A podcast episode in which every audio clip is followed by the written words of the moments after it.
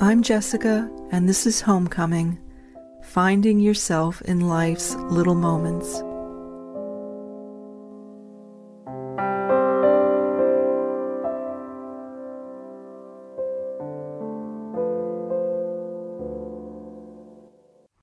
So, dear listener, I'm just sitting at home on a cloudy morning here in Sydney, Australia and it looked like it rained a bit overnight. So the streets are a bit damp, but the sun is beginning to shine out there somewhere. The clouds are breaking and there's a bit of blue, and here I am. So I wanted to share something really beautiful that happened just a couple of nights ago. One of the great joys of living in this place is the harbor. And Sydney Harbor would have to be one of the great harbors, natural harbors in the world. And from where I live, something that I enjoy so much is taking the magnificent ferry across the harbor from here, just a few miles from the center of Sydney. I take that ferry into Circular Quay, which is the main wharf in Sydney and I walk from that wharf a short distance to the Sydney Opera House. And I did that on Friday night to see a performance of Gustav Holst's The Planets. And you know, dear listener, one of the things I, I, have to say that I don't think I'm probably a very good audience member because what usually happens when I go and see music, uh, hear music, is that I'll sit there and here I am sitting in this incredible space, the Sydney Opera House, with these this beautiful sort of seating arrangement, circular, semicircular around the stage. And I was sitting there, and I always kind of get an aisle seat, and I sit at the back so I don't disturb anyone. And I usually just start hearing the music, and then, probably because I work fairly hard and I just go there to relax, I start dozing off. and, but what happens is that I feel the music as I'm kind of dozing, and I feel myself being in this great cavernous space of the Sydney Opera House, which is one of the architectural wonders of the world.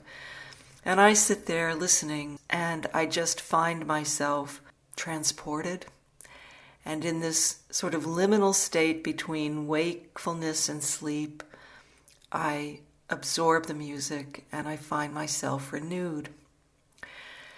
So that's what happened. And uh, after the concert, with all the other thousands of people that were there, it was a sold out concert. I descended the long series of steps that lead down to the walkway between the Sydney Opera House and the wharf where I was to catch the ferry home. And I realized as I looked on my watch and looked at the wharf, I saw that I had just missed the ferry that was uh, departing. And these ferries, they're magnificent vessels. They're not new, they're usually painted kind of light yellow and green, and they're given names of people famous people or locales around here, and uh, I saw this ferry, my ferry, going, leaving from the wharf, and I realized, okay, I would have to wait for the next one. So it was going to be about 45 minutes, and it's not a bad wait, dear listener. If a person has to wait anywhere, this would be a place to, to wait. Because as you stand there on this beautiful, wonderful, broad promenade between the Sydney Opera House and Circular Quay, the wharf. You can gaze upon one of the most iconic views in the world, which is the sight of the Sydney Harbour Bridge illuminated at night to your left, and the Opera House illuminated with its wonderful sort of sail like shapes to your right, and there you are. So I thought to myself, you know, what am I going to do? Here I am. I'll enjoy this view and walk with the many other people who were enjoying the view. It was a balmy night, no cold wind. After this Antipodean winter here, no, It was warm. And uh, it was really warm and it was lovely, and everybody was enjoying themselves. And so I sat down on a bench and I thought, oh, it occurred to me to call a friend. A friend from New York, a friend who lives in New York City, a very dear woman who is in her 90s and who is somebody I cherish with all my heart. She came into my life a few years ago, and I feel that her presence through these years has been one of the great blessings I have. So I looked at my watch, it was 10:30 p.m., and I thought I did a very rough calculation, quick, a little too quick. And I dialed the phone, you know. I dialed my my cell phone and it began to ring and as it was ringing I thought, "Oh my gosh, it's actually only 8:30 in the morning there in New York City." And I just started to pray that I wasn't waking her. But she answered and I said, "Oh, I hope this wasn't too early." And she said, "No, the timing was perfect." So we began to talk and we began to talk. And you know, dear listener, there are some friends in life that you feel in the very core of your being. You feel them as like they they reside in your heart. They reside in the depths of your soul. And this woman is such a person. And one of the things that's so beautiful about our friendship is the way that we can share our faith in God, in that which moves through life in mysterious and beautiful ways. And, dear listener, I'm going to cry as I tell you this because that is itself a great blessing to feel the companionship, to feel the friendship, to feel the connection with somebody who you know experiences that presence, the presence of something greater than we are, whose faith resides there, who speaks about it like it's the most familiar thing, like it's a matter of fact of day to day life. And I feel that. And you see, so as we talk about these things and have talked about these things over the course of our friendship, it's like a thread woven through our wonderful, our wonderful companionship. It's like I know that she knows, and she knows that I know what it means to recognize the movement of God in one's life. So, dear listener, I was talking with her there, sitting on the bench looking out at the Sydney Harbour Bridge, looking over my shoulder at the Sydney Opera House, and I was talking with her, and she was describing her church, which is in Greenpoint, Brooklyn. It's a beautiful church, an esteemed church. I played there one time at her request, and it was wonderful. And we were talking about the fact that she had just suggested a hymn. She had just suggested a hymn to be sung by the choir there at St. John's. And I said, What's that hymn? And she said, Well, it's called Down to the River to Pray. And I said, Oh, I know that hymn. I know that hymn. That is the most beautiful hymn. It's an African American spiritual composed back probably 150 years ago in the mid 19th century. And it's one of those songs that just stays with you in its lilting exquisiteness, its melody, its meaning its sense of hope, depth, faith, prayer, love. So my dear friend said to me, Yep. She said, I, uh, I suggested that the choir do that hymn. And as we were talking, dear listener, I began to realize that I would have this ferry home fairly soon, and it suddenly occurred to me to get up and, as we were talking, as I was talking to my friend, to walk over to little convenience store there. It was just right close and just grab a small packet of nuts and fruit to take with me as a kind of slightly midnight snack on the ferry ride back to my home. And I was still talking with my friend. And as we were talking, I began to share with her, kind of tangentially, was the fact that God's grace seems to have bestowed upon me quite a remarkable thing, which is the presence of a man in my life. Something that I had pretty much given up hope on and uh, had resigned myself to a life of um, being single. I mean, I was quite happy about that, you know, having been through what I'd been through. It was a relief to think of being single. But I said to my dear friend, I said, you know, it's very interesting. This person came into my life completely out of the blue. At the same time, it's somebody that I'd known of for almost 50 years. And she said, How remarkable. And I said, Yes, you know. We grew up in the same neighborhood. He would attend the little piano recitals that my teacher gave, and he remembered me playing there.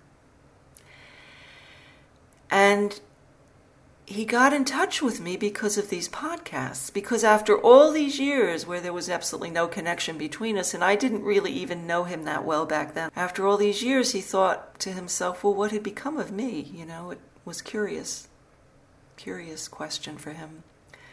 So he found these podcasts, having Googled my name, I guess, and began to listen. And in that experience, started to feel this renewed connection to me or appreciation for me. He reflected in this first email that he sent to me, which was back in May, he reflected how he remembered my playing at these little piano recitals that my teacher had, and how struck he was by how I played the piano.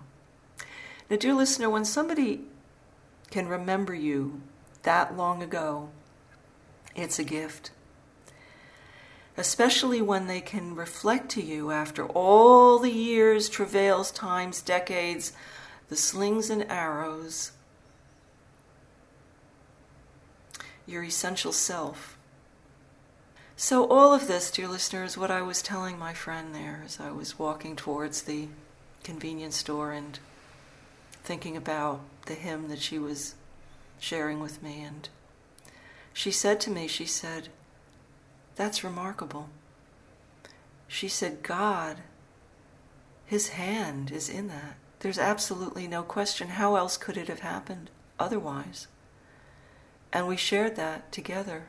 And then I approached the convenience store, and all of a sudden I began to hear that hymn, that beautiful spiritual because my friend on the other end of the line, 11,000 miles away, had put it on her computer or her CD player, whatever she had there, she just started to play it because she wanted to play it for me. And across the miles, on the other side of the world, down under, as I walked into that convenience store and took my little bag of nuts and seeds and dried fruit, the hymn that she had recommended to the choir back at her church in Brooklyn came across the waves. And I began to cry as I was fumbling in my bag trying to pay, listening suddenly to this hymn come across. My friend said, I have to play this for you because this is just so beautiful. And I knew it, dear listener. I know that hymn. I know that hymn. And since that moment, two nights ago, when I was talking to my friend, my dear friend, whom God has blessed me with her presence in my life, I haven't been able to stop singing that hymn, that spiritual.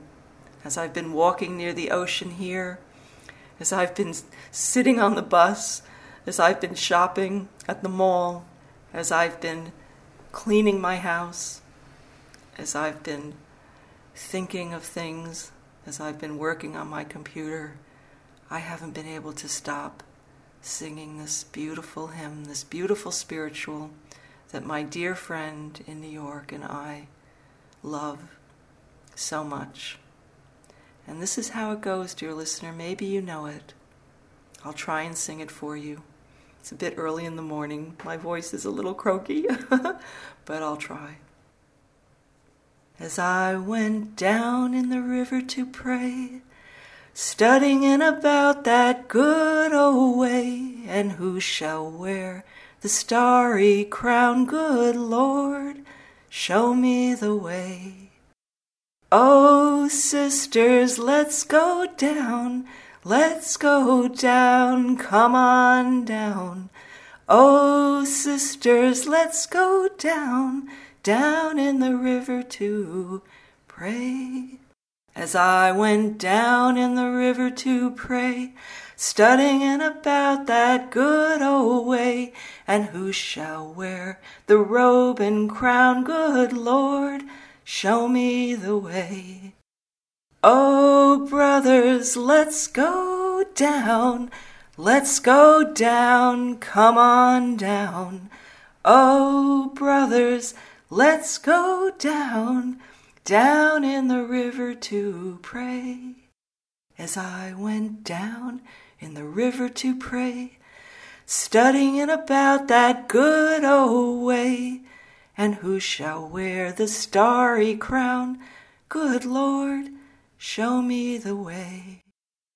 Oh, fathers, let's go down, let's go down, come on down. Oh, fathers, let's go down, down in the river to pray.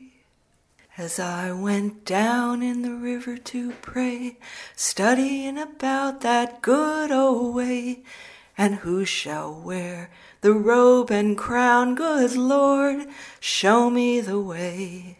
Oh, mothers, let's go down, let's go down, come on down. Oh, mothers, let's go down, down in the river to pray.